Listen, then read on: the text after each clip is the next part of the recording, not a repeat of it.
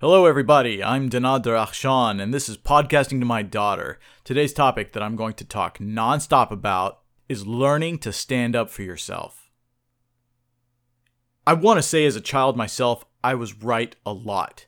It's because of my scientific hypothesis reasoning mind. That's how I think, that's how I do things. It's that's the way to do it for me. I'm trying to be as humble as I can about this, but the truth is, I knew a lot for my age. But the problem was, I bowed down to authority, even if I knew in my heart I was right. They would say I was wrong, and then they'd say, Can you prove you're right? And I was too shy to tell them the truth. I'd say, No, you're right. And then I would back off. Of course, this all changed when I became a teenager and realized the fuck all of what people thought counting and that most people are ignorant fucks, only happy with their own world around them and their ways being the only way. The reason I'm being honest with you here and very blunt and a little cursive is because I want you to always know the truth. The right way, the wrong way, the way ideas are presented, and the salesmanship that comes with it, and the way you want to do things versus the way you need to do things. There is not one right way, ever. A couple hundreds of years ago, it was not okay, but it was legal to murder someone dead if it wasn't being ruthless. And today it's still considered not the best, but it is legal if you can prove it if the effect was justified by the cause. What I'm saying is that things change. The old ways were for the old times. The new times need new and ever evolving action. Action by you and tribal discussion on what is okay and what is not. Standing up for what you believe is the just thing to do, is what I want to discuss with you today. Again, I'm going to go back to being a child. When I was a child, I was obviously considered a sharp mind, but I was quite timid, as you can tell from the story I just told you. And I can say I have both qualities still, though I've learned to train my timidness to be only when necessary. I've learned from experience and mentors to speak my mind about subjects when needed. I want to say thank you to Vince, Thank you to Justin. Thank you to David, my childhood friends who said, Danny, you're smart and you need to fight for what you believe in. These guys helped me. I wish I had those guys when I was really young, because then I could go even further. But I, dis- I digress. I'm not saying to go blab about all the problems. That does nothing anyway. What it means is to know when to stay quiet, when to shout, know what's important and what to let go. For the most part in my life, it's all unimportant. But once in a while, something I'm very passionate about gets me into action and I begin speaking about that subject. Going back to my hypothesis statement, I didn't know what I know by being perfect. I've tried out many variations of testing to see what works best, and now that I know, I stick to it. Every once in a while, trying something new to see if it works better. That's pretty much the scientific method, right? You know something works, you might test it out a little differently. Oh, okay, that doesn't work, so let's go back to the original. Okay, we'll try a new variation that I found. Oh, that works better. So little by little, you're getting better and better. That's it. It's a very simple process. So here's a few subjects I generally keep quiet about and why. Politics. Okay, so politics was once useful. Not anymore. It's becoming something for egoists. But enough about them. This is just about me and my daughter to know where she came from. Everyone has an idea. I have ideas, you have ideas. We all have ideas to rule or a candidate that everyone thinks is great to rule. Well, that's great if everyone just kept it to themselves. But politics is a game, and a very boring one at that. Here's a newsflash everyone thinks they can do better. I think I can do better. You think you can do better. Your Uncle Bob thinks he can do better. Your Aunt Jane thinks she can do better. We all think we can do better. If we all thought we could do better, why isn't anyone doing anything?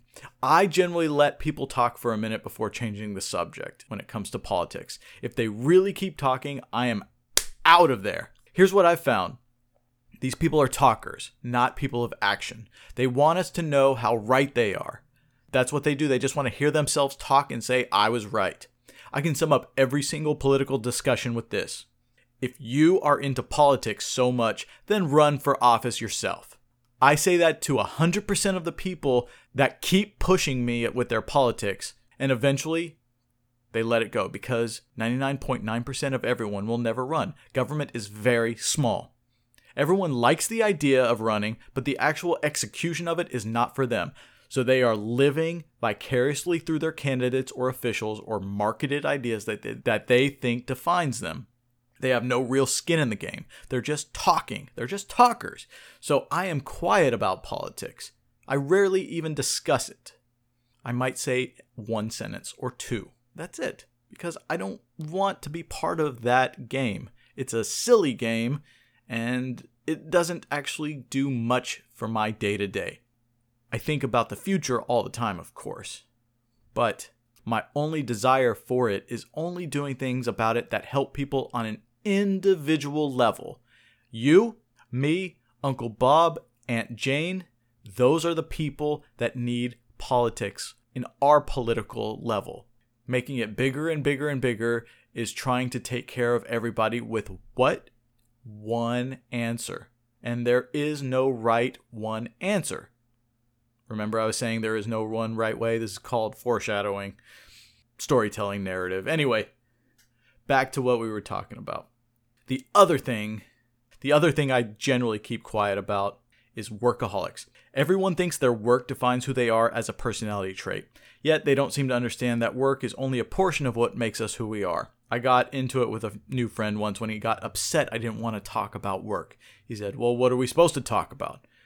I said, Well, for one, what are you doing this weekend? He told me he was going to a beer making class. I told him how I had studied alcohol mixology in my own free time. See, we were able to find a common bond besides working. We discussed the many types of beers, and for me, red wine from grapes that I had learned to make, and this discussion went on and on and on. It was a fantastic, it was a fantastic way to get to know somebody. Yes, work can come into our lives. Of course, we have to do it, right? We're we're bees. We're we're ants. We we have to do some work for the greater good, the greater community. But it's not all that's who we are. I'm going to do one more real quick here. Food. Listen, we all eat food and like to feel full. I do not care how you eat your steak or if you prefer grilled or fried vegetables with it, fresh fruit or canned in syrup, it doesn't matter to me. It's food. Let's let people enjoy it without biased opinions about it, okay? I don't care that you like your steak medium and I like it medium well. That does not make me better. When people make this face, like, oh, you like your steak well done? Yeah, I do. Sue me. What? See how I can stand up for myself now? I like it less pink, I like it less bloody, and I don't care if you like it rare. I don't care. I know what I like. Don't make faces at me because I like my steak a certain way, or I like canned or fresh fruit or vegetables, or specific types of food. It's just what I like to eat. It's just food. There you go. Okay, you know what? I could go on, but then I'd be ranting more and more than explaining myself. I apologize if you do need to stand up for what you believe, make sure it's something that is actually important and not narrow in scope. It's really simple. No one cares more about opinions than their own opinion. You have opinions. You must let people know about them in a respectful way. Don't dismiss their opinions because it doesn't match yours. It takes a lot of people to make a beautiful world, so enjoy the diversity there. Of course, I say all that, but if it's a dumpster fire and you're in the dumpster, then get out quick, all right? If this person is just, no, this is the only way to do it and it's the only way I agree with, that's not a real good friend. That's not a real good debate. Get out of there as fast as you can. The reason I tell you this is I remember being a child and not standing up for myself and having no one to talk about it back then. I was I was alone. No one would say, "Hey, is anybody kind of pushing you to agree with them. And that's what this is. We all can't agree all the time, but we can be open to other people and we can understand each other better because of it. It took me a long time for me to be this fighting machine that stands up for myself and others that can't stand up for themselves. I think about, in its triviality, how many people that I could have helped when I didn't know how to help myself yet. That's the catch 22 you need to figure out to know when to talk and when to back down. It's chess, not checkers. And there you go. So I'm telling you right now speak up even if you'll find out you were wrong. At least then you'll be able to learn from it. I wish I had someone to tell me these things. I had to find out myself and through so much trial and error. Now, hopefully, you'll have less trial and error. The whole point of this conversation is me trying to tell the next generation study, Study what I've done, study what everybody before me has done, examine what they've done and what they didn't do and how it had affected them. Once you've done this, you can find your own path and not get burned so much in the process. And then maybe one day your next generation will make faster corrections to their mistakes after they've examined you and what done and what people before me have done, and then they can move even faster towards their own goals. That is bliss. My question to you is what do you tell yourself you would do if you could do things differently this time around when it comes to standing up for yourself? This has been Podcasting to My Daughter. I hope you've been entertained, maybe learned something new, and I hope that you have enjoyed your time with me. I'm Denader Akhshan, and I am the father to a beautiful daughter. Hope you have a great day, and I'll talk to you soon.